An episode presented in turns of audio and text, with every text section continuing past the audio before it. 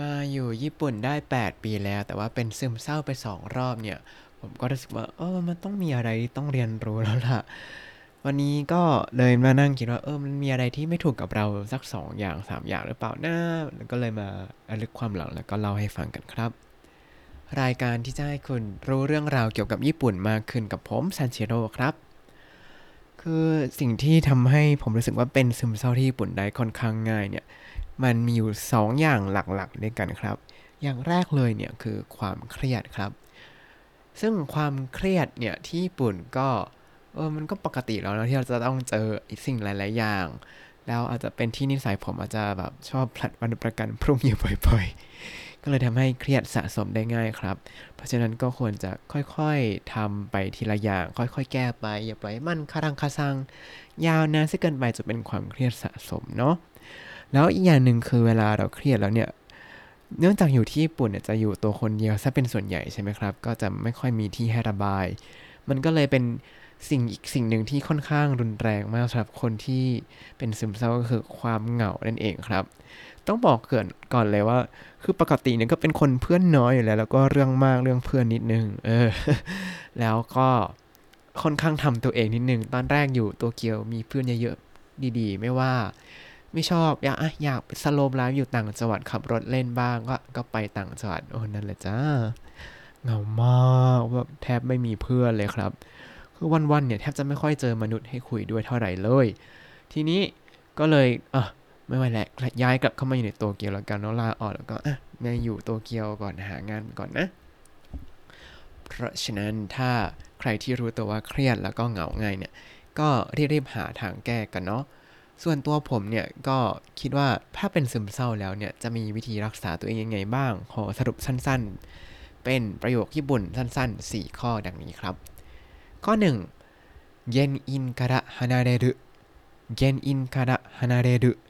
คำว่าเย็นอินเนี่ยก็คือสาเหตุครับคาระก็คือจากใช่ไหม จากสาเหตุทำไม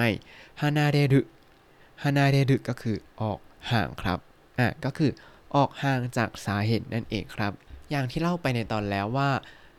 ตัวผมเนี่ยอาการมันออกมาทางร่างกายแล้วก็จิตใจแล้ว สมองว่าโอ้เดี๋ยวกดทนไหวทนเอาโบนัสก่อนปรากฏว่าร่างกายไม่ไหวแล้วโว้ย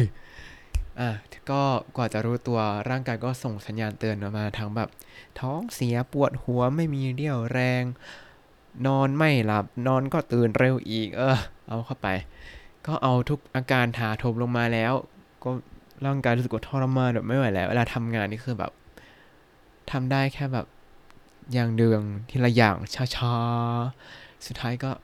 เออลาออกเถอะ แล้วอาการก็ค่อยๆดีขึ้นตามลำดับครับตอนแรกก็คือ ก็ยังนอนตื่นเร็วอยู่ ทุกวันทุกวันทุกวันจนกระทั่งแบบวันหนึ่ง ตื่นตามนาฬิกาปลุกได้แล้วโอ้ทุกคนวันนั้นคือดีใจมากในสุดก็นอนได้สักที ข้อ 2 ครับ理解してくれる人に聞いてもらう またはペットで癒してくれる理解してくれる人อันนี้ก็คือคนที่เข้าใจนิคีเตโมราก็คือให้เขาฟังเรานั่นเองครับหาคนที่เข้าใจ แล้วก็รับฟังเรามาตาวะหรือเพตโตเดยาชิเตกุเรรุหรือให้สัตว์เลี้ยงเยียวยานั่นเองครับ อย่างที่บอกไปว่าอาการทางจิตใจเนี่ยนอกจากจะมีอารมณ์ต่างๆ รวมถึงความเหงาที่มันรุนแรงมากแล้วเนี่ย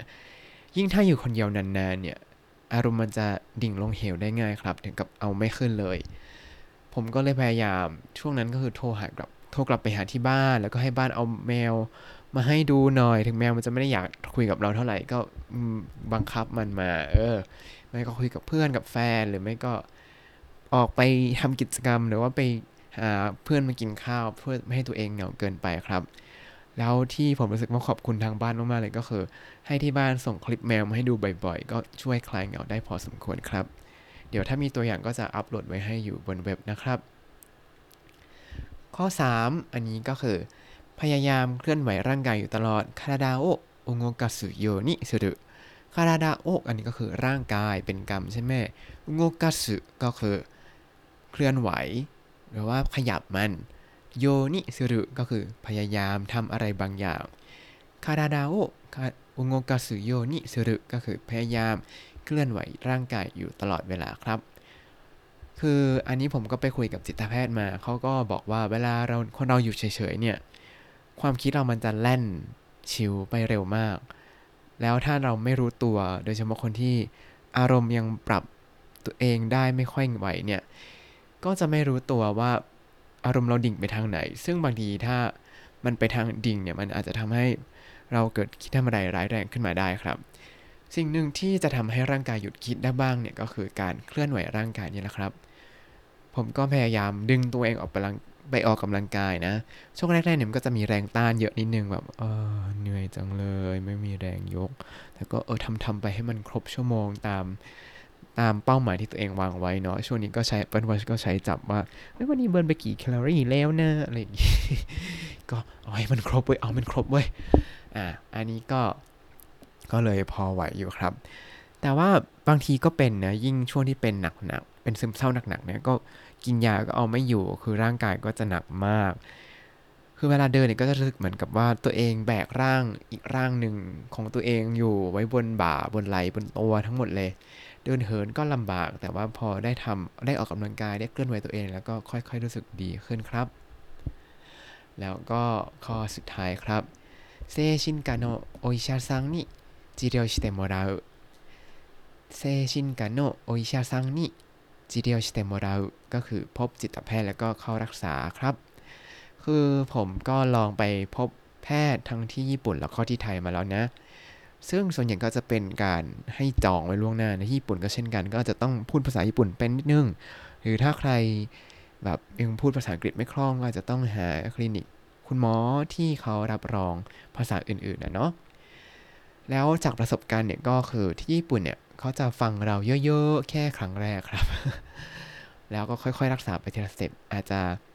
อะเอายาไปกินก่อนแล้วก็ค่อยๆ ปรับโดสเป็นไงบ้างแล้วอาการเป็นไงก็มาถามไทยอาการว่าวันนี้อาการเป็นยังไงบ้างมาถามทุกสองอาทิตย์อย่างนี้ครับ แต่ถ้าเป็นหนักมากๆเนี่ยช่วงแรกๆจะแบบอะมาทุกอาทิตย์นะแล้วก็ค่อยๆ ปรับโดส อันนี้จะเป็นการปรับโดสซะก่อน แล้วก็พอเริ่มคงที่แล้วก็เริ่มเป็น 2 สัปดาห์ครั้งครับ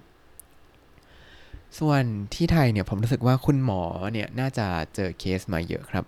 คุยแป๊บแป๊บแป๊บเขาก็แบบ อะเป็นเป็นที่จุดนี้จุดนี้จุดนี้ใช่ไหม แบบเฮ้ยทำไมหมอเขารู้เหมือนกับรู้ใจเรามากกว่าเรารู้ใจตัวเอง หรือเปล่า เออ แต่เขาคือพูดตรงจุดแล้วก็รู้สึกว่าคลิกมากกว่าครับ ส่วนตัวผมถ้าให้แนะนำเนี่ยก็อยากจะให้แบบไปหาหมอที่ญี่ปุ่นให้ประคองอาการไปก่อน แล้วก็ถ้าไม่เหลือบาดฟ้าแรงมากก็กลับไปรักษาที่ไทยดีกว่าครับ คุณหมอจะสามารถรักษาได้อย่างรวดเร็ว แล้วก็แก้ไขได้ตรงจุดมากกว่าครับ อีกที่สำคัญคือคุยเป็นภาษาไทยก็จะคุยง่ายกว่ามากครับ สำหรับผมตอนนี้นะก็กำลังฟื้นฟูจิตใจอยู่นะ แต่ก็ได้กำลังใจดีๆ มาจากคนรอบตัวมากมายเลยครับ แล้วก็คุณผู้ฟังทุกคนก็ขอบคุณมากๆนะครับ ที่ยังอยู่เป็นเพื่อนกันแม้ว่าจะหายไปแล้วหายไปอีก ยังไงก็ขอบคุณที่ติดตามรับฟังมาก ๆเลยครับ เอาละวันนี้เรามาทบทวนแบบเร็วๆว่าอะถ้าเป็นโรคซึมเศร้าและควรจะทำยังไงบ้าง 1. เกนอินคาระฮานาเรรุเกนอินคาระฮานาเรรุออกห่างจากสาเหตุครับ 2. 理解してくれる人に聞いてもらうまたはペットで癒してくれる理解してくれる人に聞いてもらうまたはペットで癒してくれるหาคนที่รับฟังแล้วเข้าใจเรามารับฟัง หรือให้สัตว์เลี้ยงช่วยเยียวยาครับ 3. 体を動かすようにする体を動かすようにするพยายามเคลื่อนไหวร่างกายอยู่ตลอดเวลา 4. 精神科のお医者さんに治療してもらう精神科のお医者さんに治療してもらうแปลว่าพบจิตแพทย์แล้วก็เข้ารักษาครับ